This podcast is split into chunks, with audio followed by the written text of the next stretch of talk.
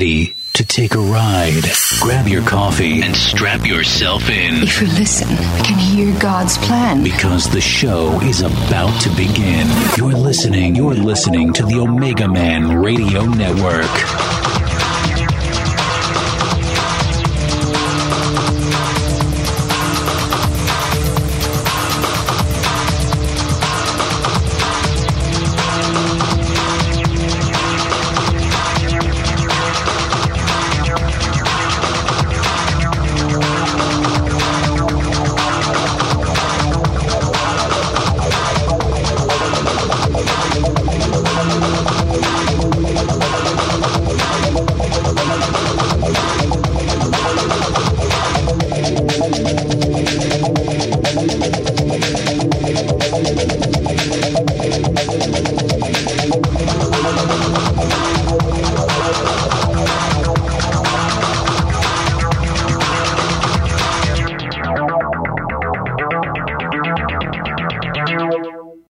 Praise the Lord, Brother John. Good morning to you, my friend. Good evening, Shannon. What do you eat over there for breakfast in Sacramento on typically? Well, today I uh, wanted to be early here, so I had a protein drink. Oh, those are good. Together with my vitamins. Uh, normally, I eat some kind of. Uh, I make cereal. I have uh, oatmeal. I have a chia seed. I have uh, hemp seed and uh, flax seed, and um, then I also have uh, a couple of other things that I put in, and I eat that with fruit and milk. I miss my American breakfast. I used to uh, cook for myself uh, a slice of toasted Ezekiel bread and I would have buffalo, actual buffalo, organic buffalo sausage, or turkey bacon, and um, you know some eggs.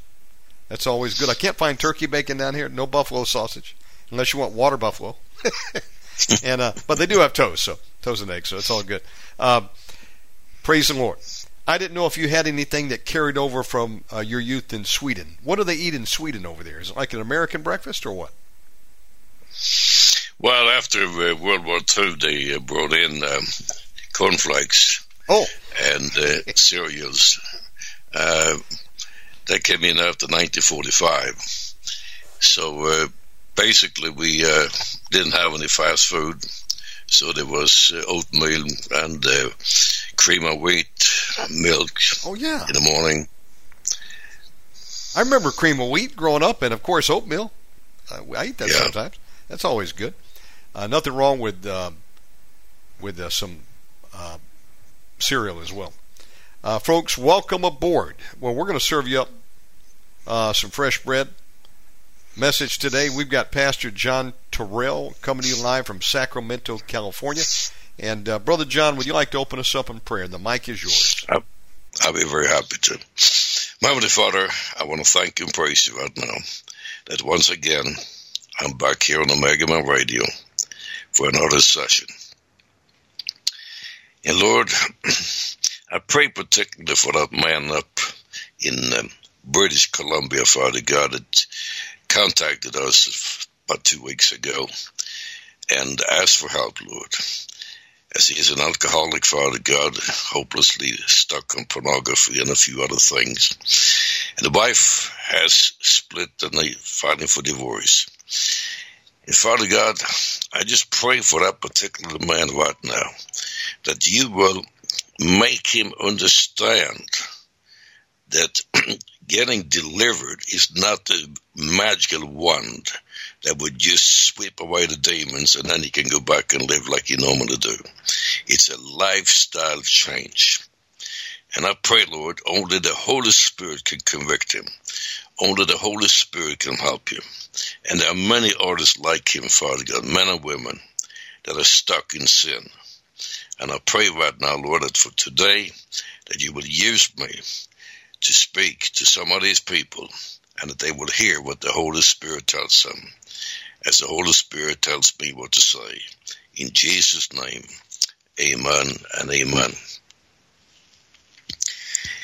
I'm teaching on a subject here. This is actually from my Christian Dynamics book number four. And uh, we are doing, we are in uh,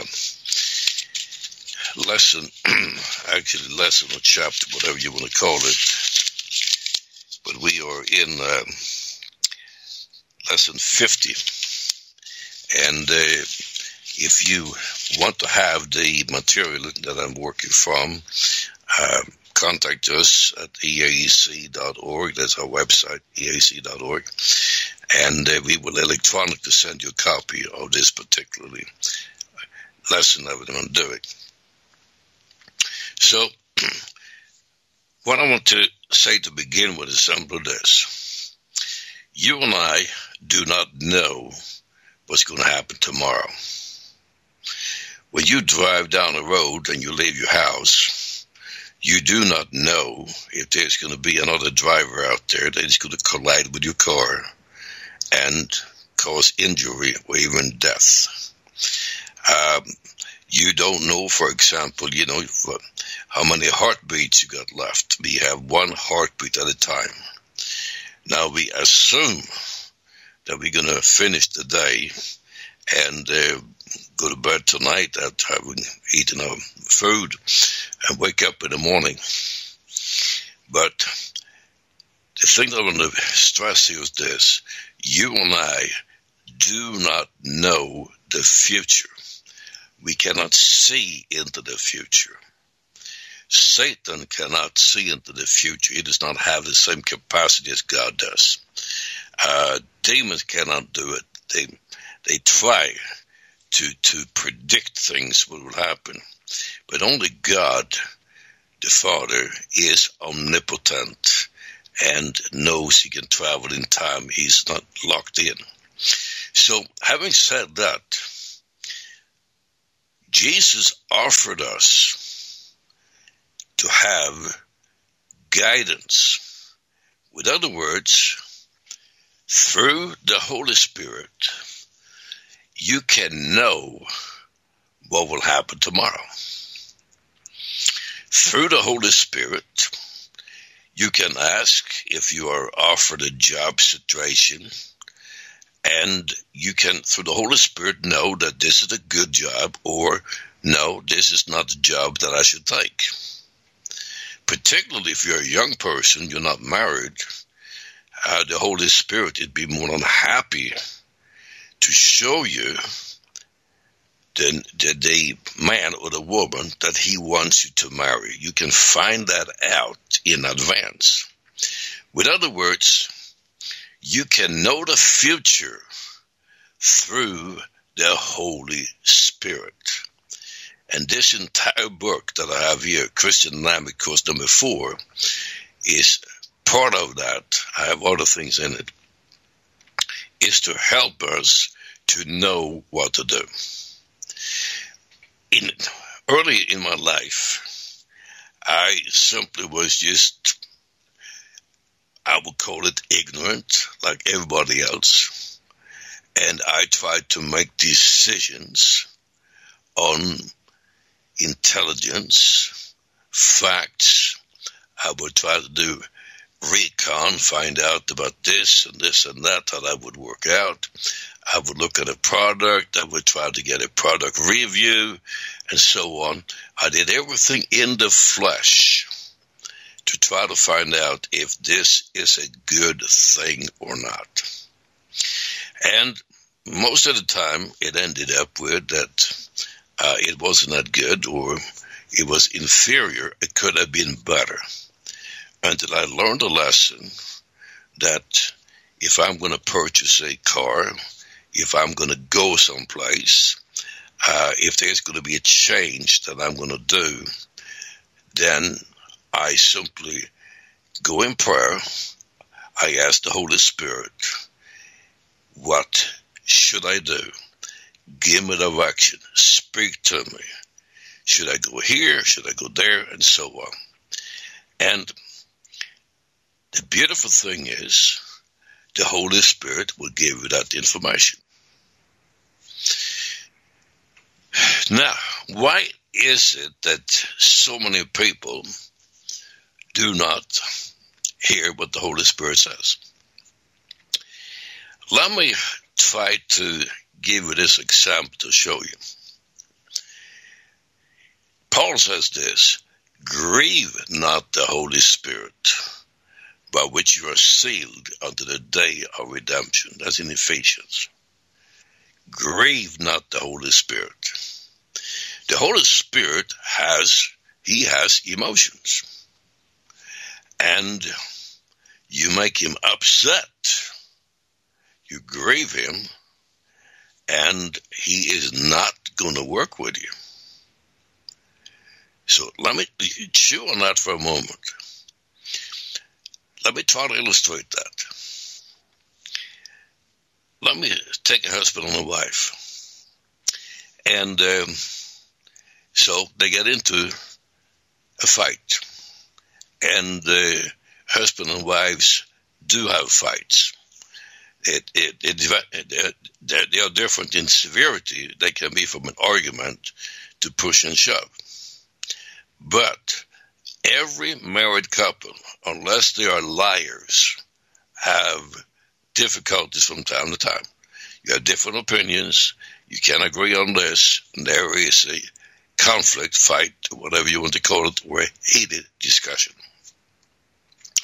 So let's say now that this uh, this man and wife, they have a heated discussion, and uh, it is not resolved, and the woman walks off and she's steaming mad.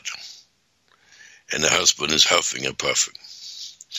So a few hours later, the husband calls the wife from his job and says, Hey, um, I'm going to bring home tonight the, a friend and a guy that works here on a job, and uh, can you cook us your the favorite dinner that you normally do when we have company? And she's going to tell her husband, "You go and take a jump in the lake. I'm not cooking for you tonight. no way. Take your friend and wherever it is, go to a restaurant, enjoy yourself, but don't expect me to cook for you." When will the wife start cooking again? When the husband has asked for forgiveness, confessed that, yes, I was not right, I did this wrong, and would you forgive me? And if she's a Christian woman, she would say, yes, I forgive you, I love you, and now the relationship is restored where they can freely ask each other, can you do this for me? Can you do that for me? And so on. That's exactly how the Holy Spirit operate and work. He can get offended. You can grieve him. And when you do, he simply says, until you repent, I ain't talking to you. I'm just not going to talk to you. You have insulted the Father, the Son. You insulted me. And until you repent, you ain't going to hear from us, Father, Son, and the Holy Spirit. So that's one aspect of it. So, how do you, let's say, turn off the Holy Spirit? You do that through sinning. And sinning does not mean that you do go to a whorehouse or that you got to shoot somebody. Sinning, most of the stuff to how we sin is we have attitude sins. And we sin in this way that we are harsh with other people. Uh, we lie because we've done something and then we lie about it, or uh, we simply do not do something that we should do. And so, attitude sins also, it, for example, gossiping. Uh, you're upset with people and you gossip. Now, I have been fighting this for a long time, I try not to do it. But the way that gossip happens is somebody hurts you, and uh, then you have a need to retaliate, so you start gossiping about the person that hurt you, which is not good. So, before you come and say, Holy Spirit, I need guidance, we start by repenting of our sins. Now, the big sins I don't do anymore. I mean, I don't rob banks anymore. I don't kill people anymore. I don't start fires anymore. I don't drink anymore. I don't take drugs. Never did take drugs. I took some medication, but not drugs like I have today. And so, but I have attitudes. The attitude sin is what sinks us. Um, I'm the pastor. I got a group of people working with me, under me. I'm directing them. And sometimes they underperform. Uh, they don't do what I think they should do. And uh, when I tell them, they just uh, get uh, huffing and puffing and say, well, you know, uh, so what? So that affects me because now I get offended. And when you get offended, then the next thing you do, you know, you get angry. And um, then next is into gossiping, saying, oh, so and so did this and that. You know, man, they're not very nice people. And now you're in Satan's territory, and there is sin. So it doesn't mean that we have to walk around and be scared like rabbits and say, okay, did I sin now? Did I sin now? And so on. Just like you drive a car, here's how you do it. When you started to drive years ago, some of you are younger, you might have just learned to drive. But anyway, when you start driving a car, and you've never done it before, you're going to hold on to that steering wheel and uh, you're going to be very clumsy when it comes to the gas and the brake pedals. You're going to brake too hard. You know, everybody jerks forward, and you're going to gas it up. Everybody flips back. You know, when you accelerate, so you're not very smooth. And uh, at the same time, you know, you're always looking around, and you know, there's a cop behind me. You know, and so on. So after you get your driver's license, you'll be driving a few years you don't even think about your driving. You just cruise along. And if you're smart, you have, every car now has a cruise control. You put it on a speed that you know that you're not going to get caught uh, for speeding. And if you do what the law says, you stop at the stop signs, you stop at red lights, you don't run yellow lights, and uh, you you know you look out the pedestrians and so on. You keep yourself in the lane. If you keep the traffic laws, you can be totally relaxed. Now I don't know all the things that in the, in the traffic laws. I know the basic stuff. But if somebody asks me, you know, uh, how many pounds can a baby be before they can uh, sit in the front seat? I'm, I'm, right now, I don't know.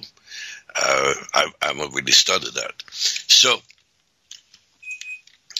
but when I drive a car, I know the basics.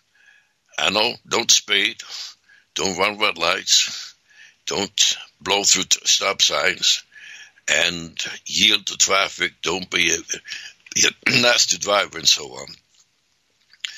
And praise the Lord, God has been good to me. I've been driving in this country since 1963, and I haven't had, I haven't caused any accident. I've been rear-ended twice. It was not my fault, and uh, minor damage. So God has been good. That doesn't mean I'm a super good driver. It simply means that I have learned to be smart and know what I'm doing and follow the laws. So this is how you want to walk with the Lord. So you can have that guidance. And I use it many, many times. I use it all the time, matter of fact. I simply say, God, what do I do? How do I talk to this person? What should I say this or should I not say that? It's to me a second nature to try to get guidance from the Holy Spirit. When I start my day, what do I start doing first? Do I do this? Do I do that? When I write sermons, when I when I write for the NIP, which is I'm doing right now spiritual warfare, I simply ask God, tell me what to write. How do I go about this? And then I get information. I turn to this scripture here, talk about this subject. Uh, this is the way it happened in history and so on. It's fantastic. It's like you have, um, you fly an airplane, you put it on automatic pilot, and it flies itself, and you just sit there and enjoy it. With that, let me get into now page number two. I did one page last week, page and a half. So, God always has and always will have spiritual communication. From the very beginning of creation, God has always been in communication with the creatures that He created. In Genesis chapter 2 and 3, the Bible tells us how God walked and talked with Adam before Adam fell into sin. God communicated with men like Abraham, Noah, Jacob, Joseph, Moses, the Old Testament prophets, and finally God communicated to the world through Christ. In Hebrews chapter 1, verses 1 and 2, you read this. God, who at sundry times and in divers manners spake in time past unto the fathers by the prophets, has in these last days spoken unto us by his Son, whom he has appointed heir of all things, by whom also he made the worlds. So Jesus has spoken he is speaking and he will be speaking. What we have today is the number one guidance object that we have is the Bible. And that is extremely important that we understand. God has spoken through angels, through dreams, visions, thoughts, miracles in nature.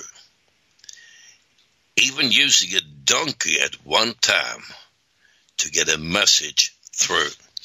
Let's just read that. That's from Numbers.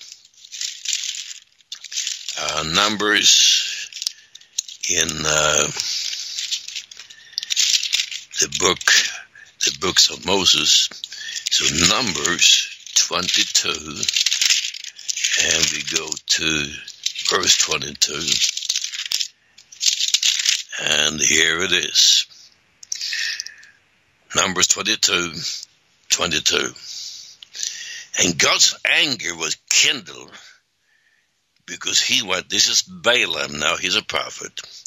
And God's anger was kindled because Balaam went and the angel of the Lord stood in the way for it an adversary stood as an adversary against him. Now he was riding upon his ass, and his two servants were with him. And the ass, or the donkey, saw the angel of the Lord standing in the way, his sword drawn in his hand.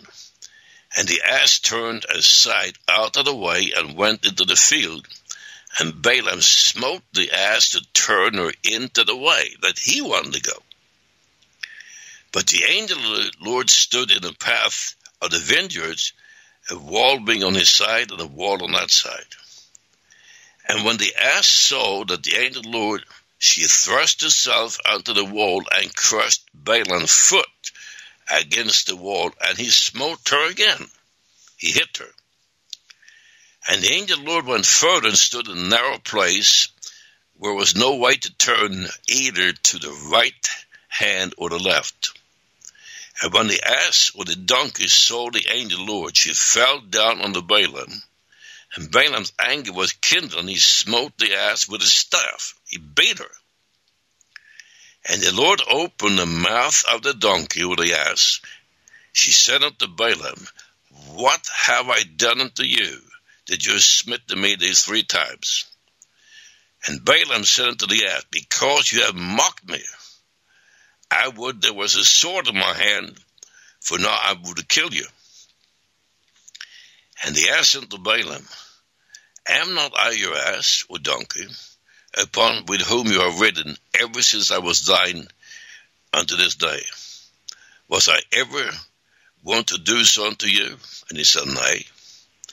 Then the Lord opened the eyes of Balaam, and he saw the uh, angel of the Lord standing in the way his sword drawn in his hand, and he bowed down his head and fell flat on his face. And the angel of the Lord said to him, Wherefore have you smitten your ass three thee three times? Behold, I went out to withstand you, because your way is perverse before me. And the ass saw me and turned from the, these three times. Unless ye had turned from me, surely now also I had slain you and saved her alive. And Balaam said unto the angel of the Lord, I have sinned, for I knew not that you stood in the way against me. Now therefore, if I therefore if it displease you, I will get my I will get me back again. And the angels of the Lord said to Balaam, Go with a man, but only the word I shall speak unto you shall you speak. So Balaam went with the princes of Balak.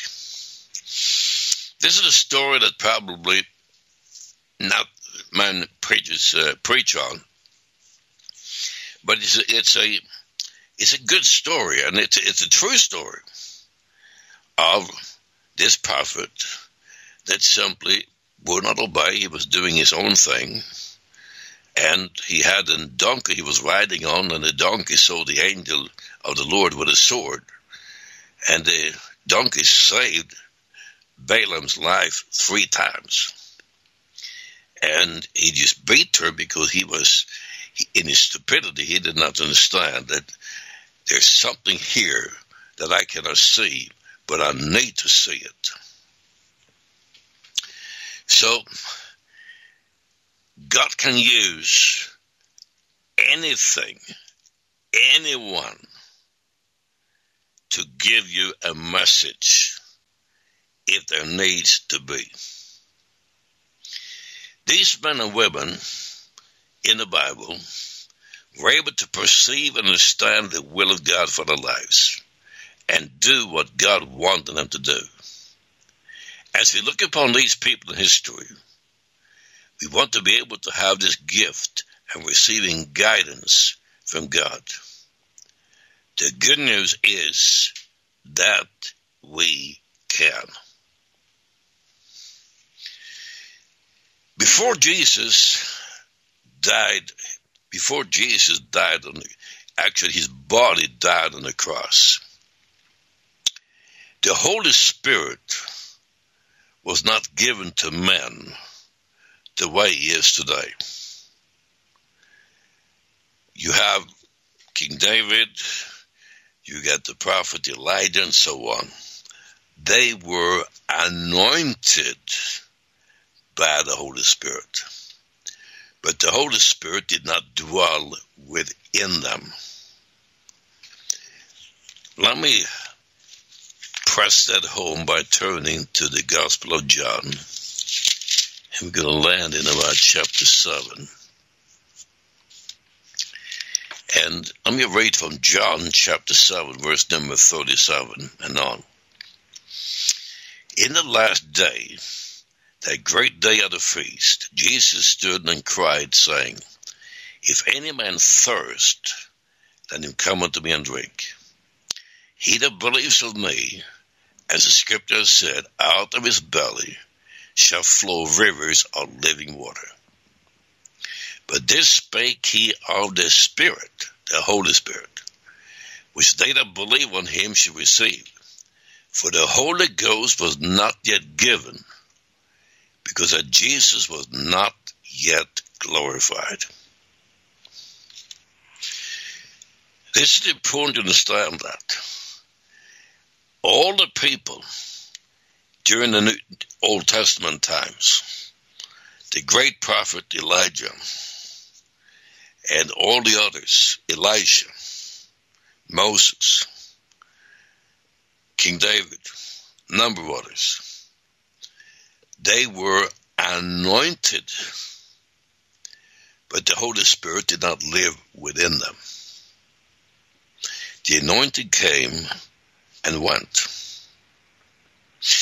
When you get saved, born again, your spirit, your dead spirit, is born. And at that moment, you are sealed by the Holy Spirit. In the book of Acts, chapter 1, Jesus told the disciples, I don't want to leave Jerusalem until you have been baptized in the Holy Spirit. He says, I don't to start that in ministry.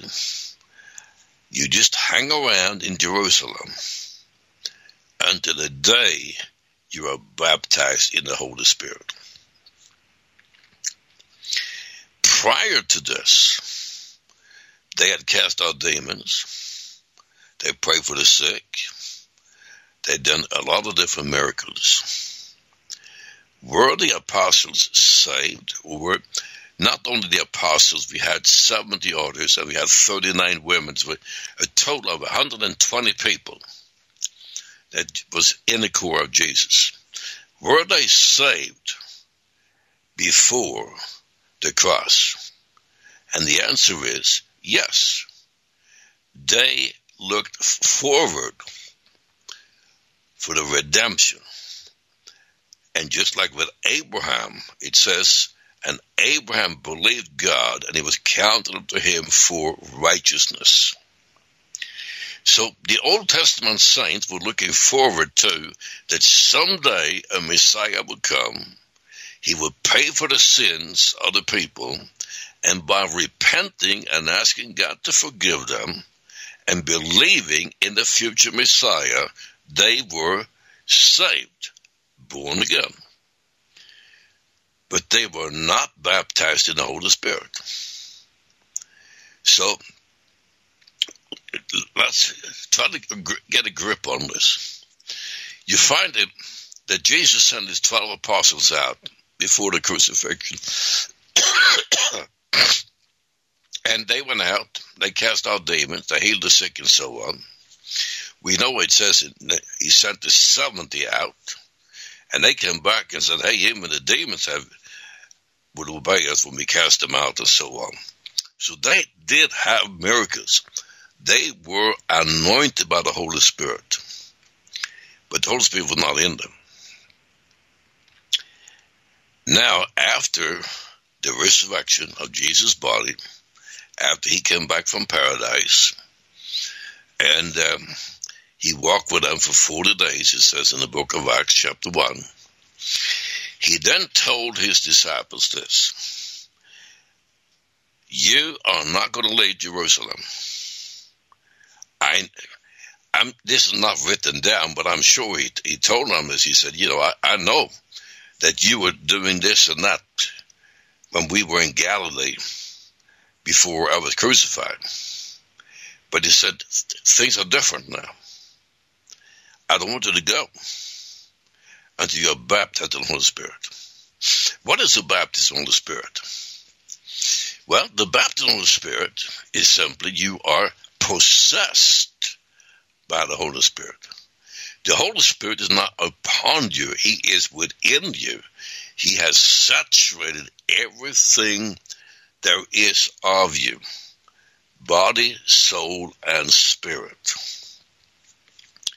It is a possession. where he now has come in, he's in control.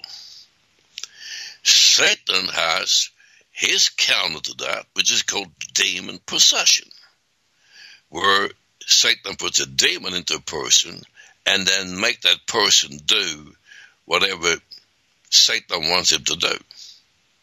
And the reason for the baptism of the Spirit is so that God can make us to do what he wants us to do by controlling us. Because in ourselves, we don't know what God wants us to do. We were just running around like saying about what does God want to do? I don't know. Well, let's do something nice for God.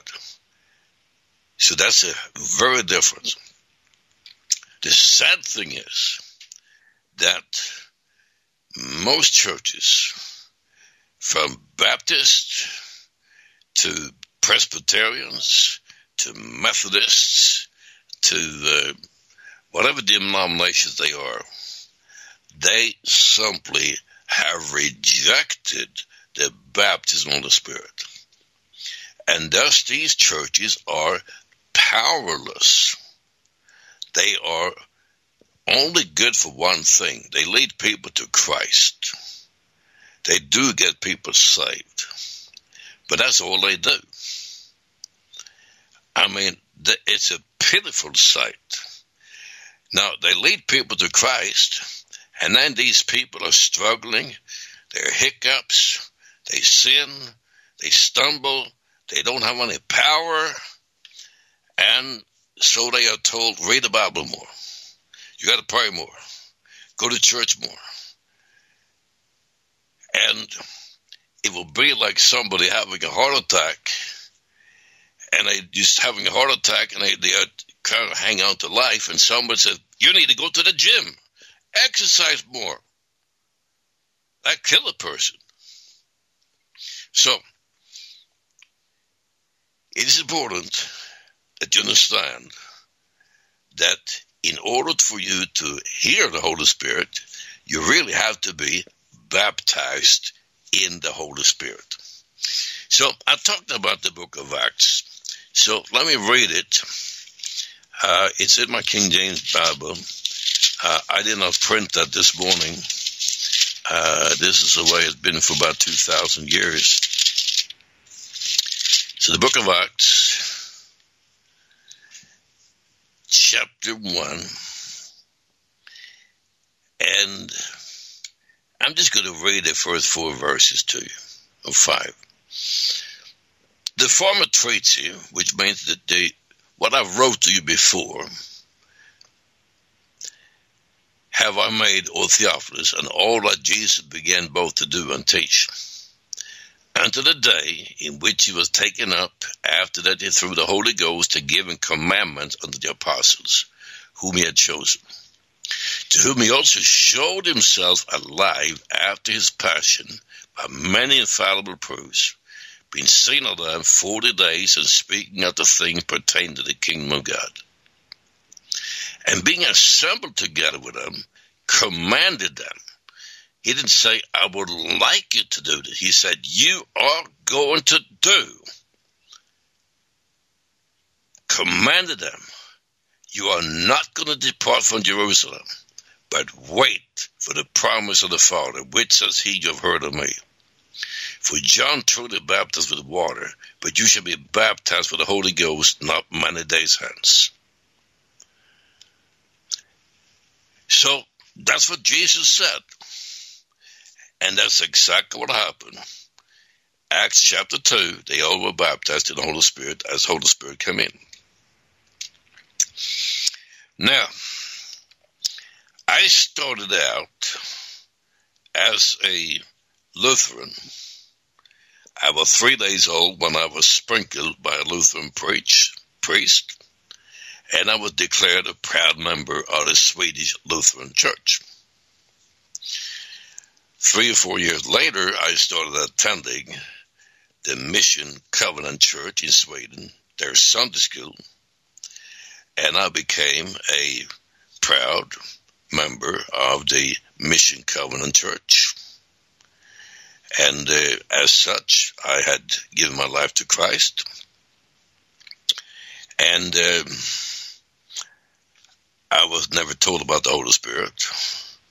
So I never had any power. Years later, after I had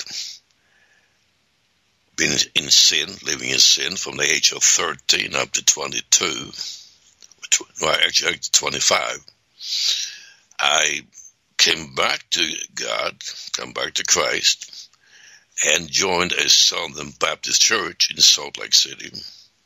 Became very active there, was very happy, and so on. But I was never baptized in the Holy Spirit. Matter of fact, I had good pastors, but they had been trained as good Southern Baptists that the Holy Spirit was not for us today. So that's what I was told. As a matter of fact, I asked it some. I said, "There's a lot of miracles here in the New Testament. Why don't we have them now?" Oh, they said that was only for then. It is not for now. I said, "Why not?" Well, we don't need it now because we have the Bible. These people didn't have the Bible, so they needed miracles. I said, Where's that in the Bible? Well, uh, that's not in the Bible. And it was not until I came to um, California in 1969 that I heard people talk about being baptized in the Holy Spirit. So I started reading the Bible again. Sure enough, there it is. And I can definitely tell you this that when I was baptized in the Holy Spirit, there was a difference in my life. Now, prior to this, I had been preaching. I didn't pray for the sick. I just prayed the prayer, you know, and believe God, if it is your will to heal this person, so do it. And you're not going to heal them, nor give them strength to die. I mean, that, that was my prayer life in those days. So, after the baptism of the Spirit, I realized there was a different power in me. Now, how did I get that? Well, I simply asked for it. And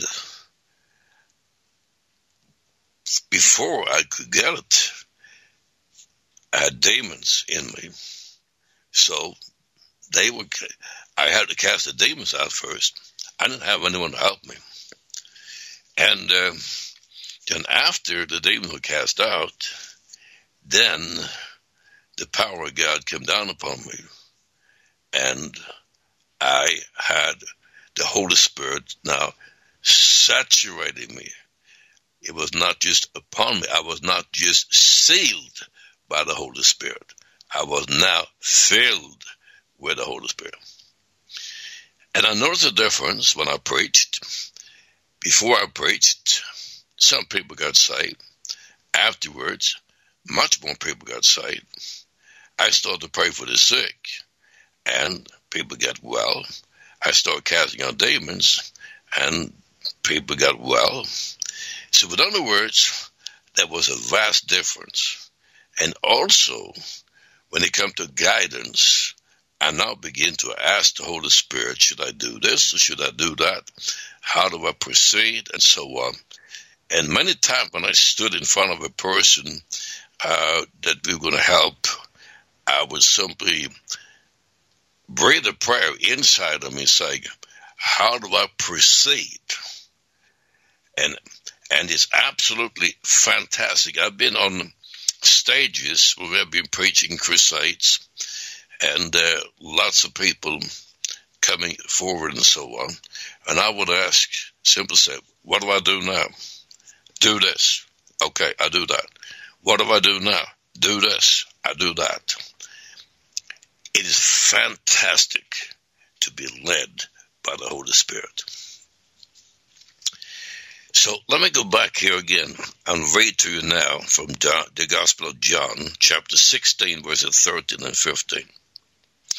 Howbeit, when he, the Spirit of truth, is come, he will guide you into all truth. For he shall not speak of himself, but whatsoever he shall hear, that shall he speak. He will show you things to come. He shall glorify me, for he shall receive of mine, and shall show it unto you. All things that the Father has are mine. Therefore said I, that he shall take of mine, and shall show it unto you. The Spirit of truth.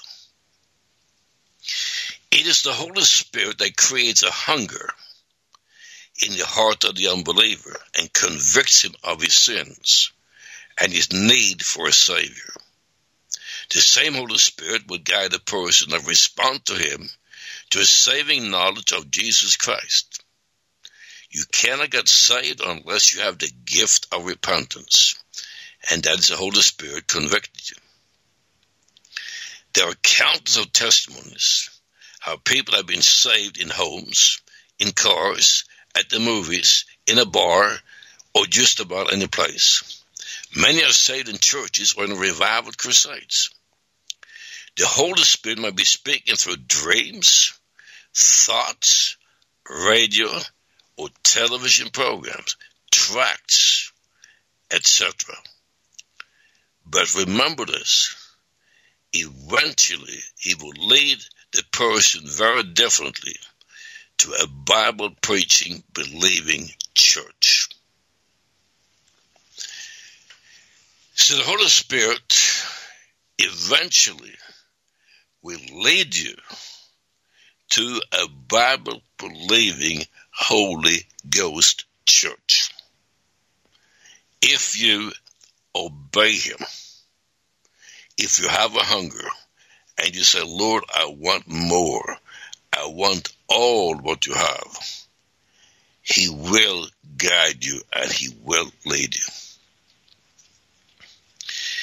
And I can testify to this. Like I shared with you, I started at Lutheran, then the Mission Covenant Church, and then ended up in a Southern Baptist church. And from a Southern Baptist church,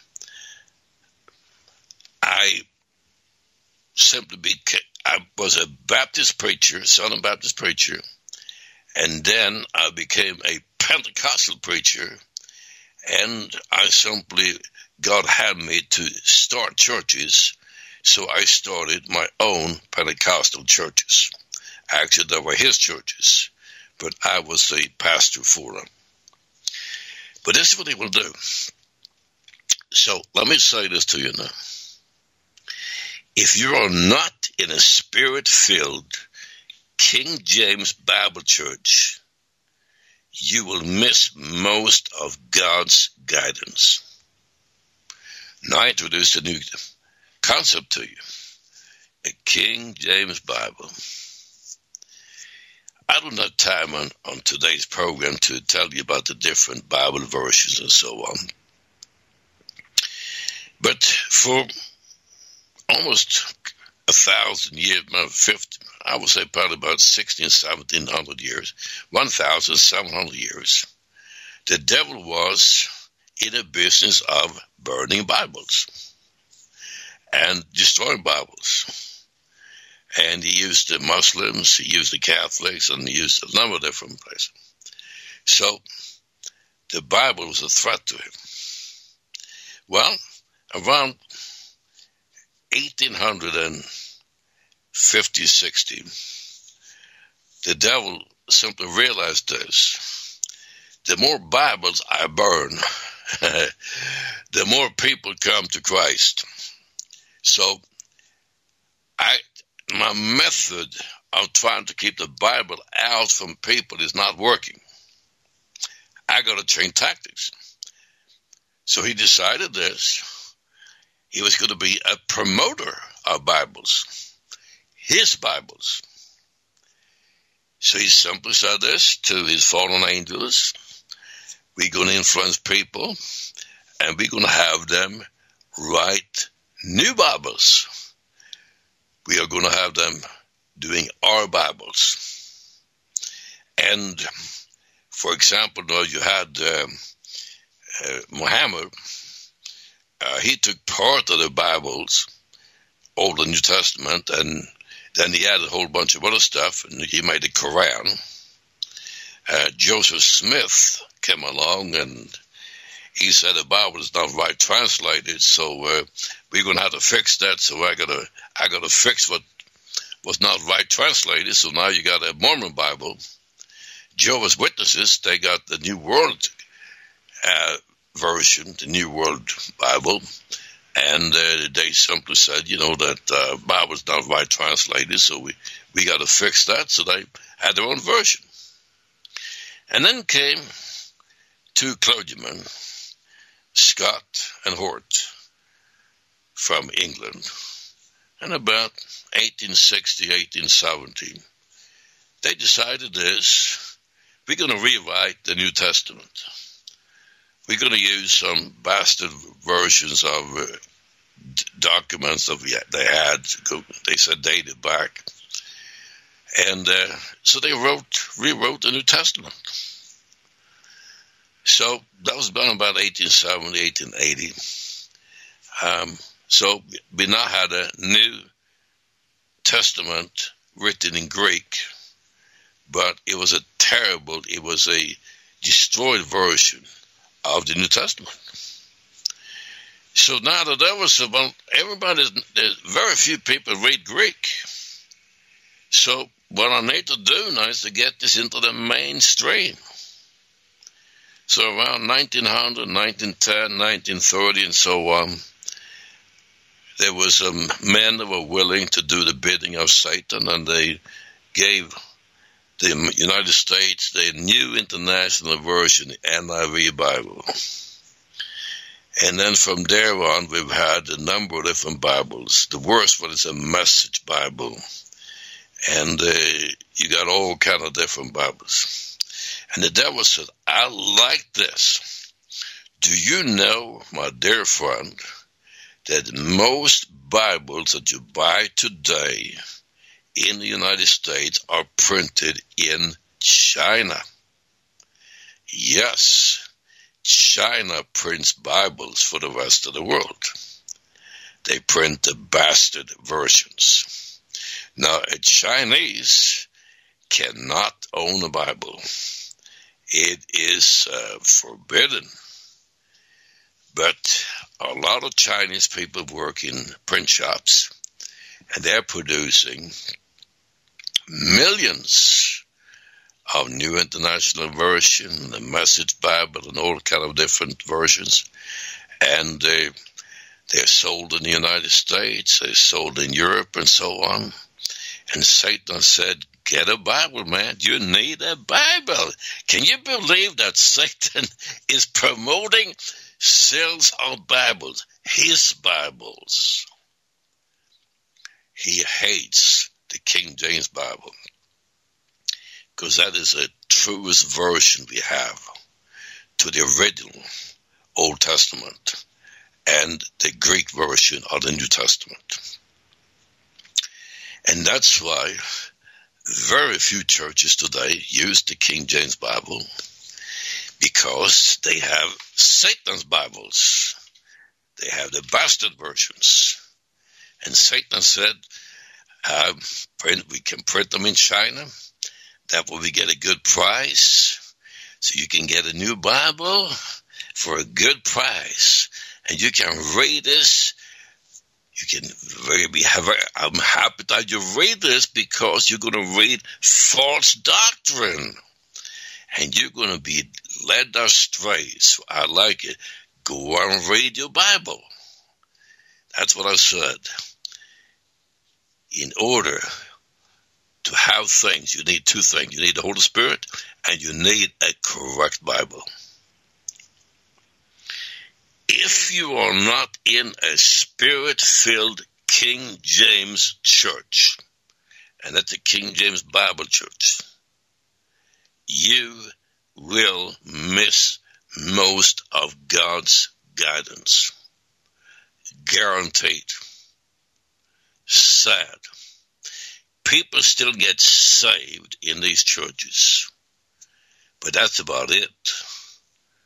They get saved, but after that, they don't grow.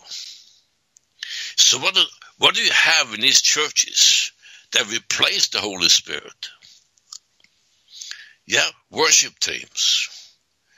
You have a lot of music. You have strobe lights, smoke machines.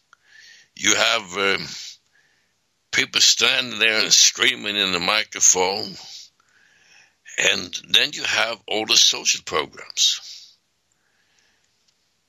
for the adults, for the children, a lot of programs.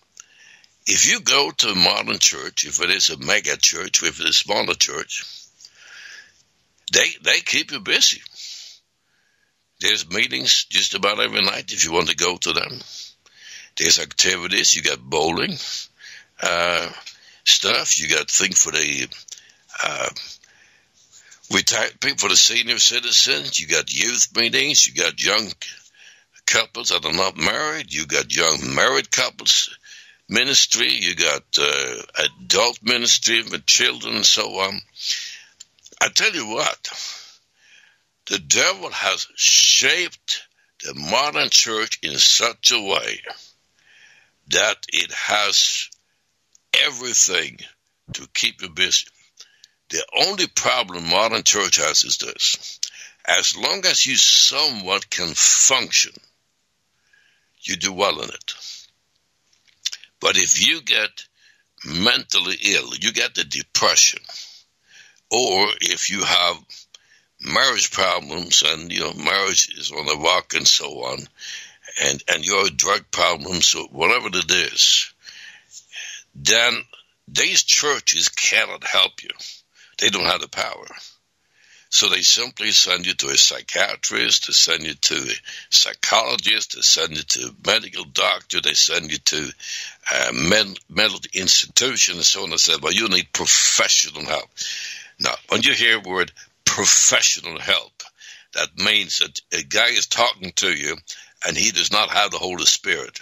He is just what I call a social engineer running a church that is working fine as long as people don't have two big problems. Well, you know what? Time goes fast, very fast.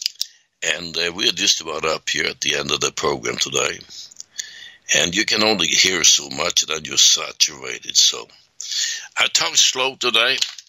I stayed on certain things. I told to hammer them because what I want to do is, is I want you to think and say, hmm, I haven't thought about that. I haven't thought about this. I need to investigate. I need to pray about this. I want to stimulate you. If you are in a spiritual church, praise the Lord. If you're not, find one. Now, let's share a few things here as we close down. First of all, I'm the pastor of a church called Resurrection Life of Jesus Church. It's a country church. We are in the country, and we are country people. And uh, we are not city slickers. And we would love to have you come if you like to go to a country church and uh, you're used to the big churches. Um, different style. We serve up the King James Bible. We uh, talk about the baptism of the Spirit. We do cast out demons. We pray for the sick. So pretty much we are a New Testament apostolic church. And so if that's what you're interested in, uh, we'd be glad to have you come. We have a service every Sunday morning. We've in church about two, three hours. And um, if you live in the greater Sacramento area, because I am in Sacramento, California, then we would like to have you come and so on. But if you live in other places, you might be living in Europe, you might be living in Australia, wherever you go or live, then the good news is this, you can tune us in every Sunday morning. We have a website, and on the website it's called webcasting. We are known under European American Evangelistic Crusade, EAEC.org. eaec.org. You go to our website, and um, you will find there on the top weekly webcast. You click on that, click on another one. And matter of fact, if you right now would would like to know what I preached on last Sunday, the service is laid out. We have our music, we have our prayer time, and I preached the message yesterday, not yesterday, but last Sunday. And you can hear that today. Now, next Sunday, we will go to wipe that out and uh, we're going to start another one. But you can also go to YouTube. And we have a YouTube channel, we have about 650 videos of sermons that I've done since 2000, since November 2008. And uh, they're there for you to download free of charge. You can find the same sermons and outlines on our website, eaec.org. I also have a lot of written material. Some of it you have to buy, some of it's free. It's on our website. So if you felt today that hmm, maybe John Torell has a little bit insight, I want to find out some more stuff, go to our website and you'll find what I will say this, you be there for some time. If you are hungry for God, you will come back again and again and again. Now, money. You know, there's no free lunch. It takes money to run things. The gospel is free, but the package costs money. So Shannon Davis has Omega Man Radio Ministry, and um, it's not free. He has cost. He has to pay for this and this and that and so on. And most of all, he has a family of three children and a wife, and uh, they do eat food. I mean, they are not translated yet, so they need food, they need lodging, uh, they need clothing. So that takes some money to do that. Now, if Shannon is doing full time ministry and you benefit from that, then it would be prudent for you to simply say, well, I want to keep Shannon coming. So go to Shannon's website right now. He has number of donation buttons. He's very, he's, he's one on one of them. He's very good at this. And just hit one of them and simply put some money in and write a note and say, we love you, Shannon, and I want to keep you coming on Omega Man Radio. Do that, and you will really bless me. And with that, God bless you, and hope to see you next time, or actually we will hear you will hear me again next week. Lord willing, creek won't rise, and I'm still on earth. I'll be here. Back to you, Shannon. Brother John, what a great message today. And uh, thank you for standing up for God's Word in English, the King James Bible. Uh, there's very few of us, it seems. And you're one of the very few on this program who will stand up and defend it, and I appreciate you. You're very much like my friend Al Cuppett. He was a uh, defender of God's Word till the very end. The Lord took him. And uh, I plan to do the same because uh, it is God's Word in the English language. I accept no substitute, recommend people don't either. Uh, God speaks through His Word, and He has sustained that Word, the King James Authorized Version for over 400 years. I don't have to worry about someone going in there and trying to neuter it like they've done with these other versions or making it politically correct or hacking out scriptures. And the biggest travesty, and I'll uh, finish with this point, Brother John, is many are not even aware that just about every other Bible out there was compromised a long time ago by the Catholic Church and is a bridge Bible back to Babylon and used as the basic basis for their translations into English from Greek, a bastardized Greek text that comes from the bowels of the Vatican itself and was brought in to our country through Horton Westcott. One of them was an occultist. He would go into the church at night in the dark, sit there, and talk to, he said, the dead saints. Well, folks, you don't come back from the dead. Not on this side of the return of the Lord Jesus Christ. He was talking to demons. And there are thousands upon thousands of changes in the Greek Horton Westcott text that they produced. Comes out of the Vaticanus and the Sinaiticus, out of Egypt. It's a bastard, and I will tell you, don't waste your time on it.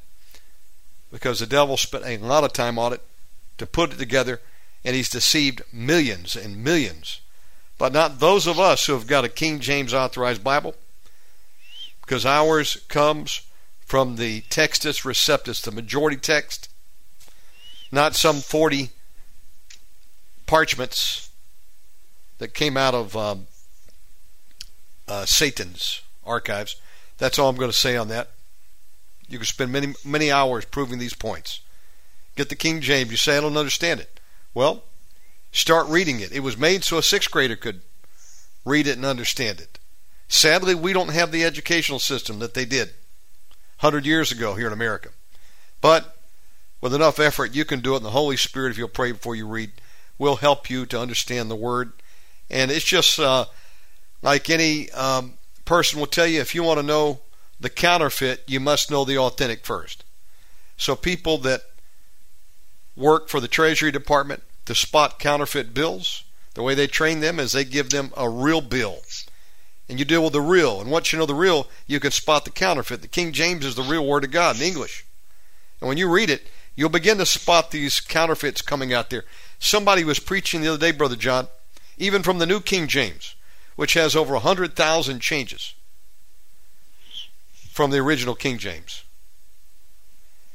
And sadly, the third edition was recaptured, and they produced it using the Vaticanus, the Sinaiticus, Textus uh, uh, codexes, the book.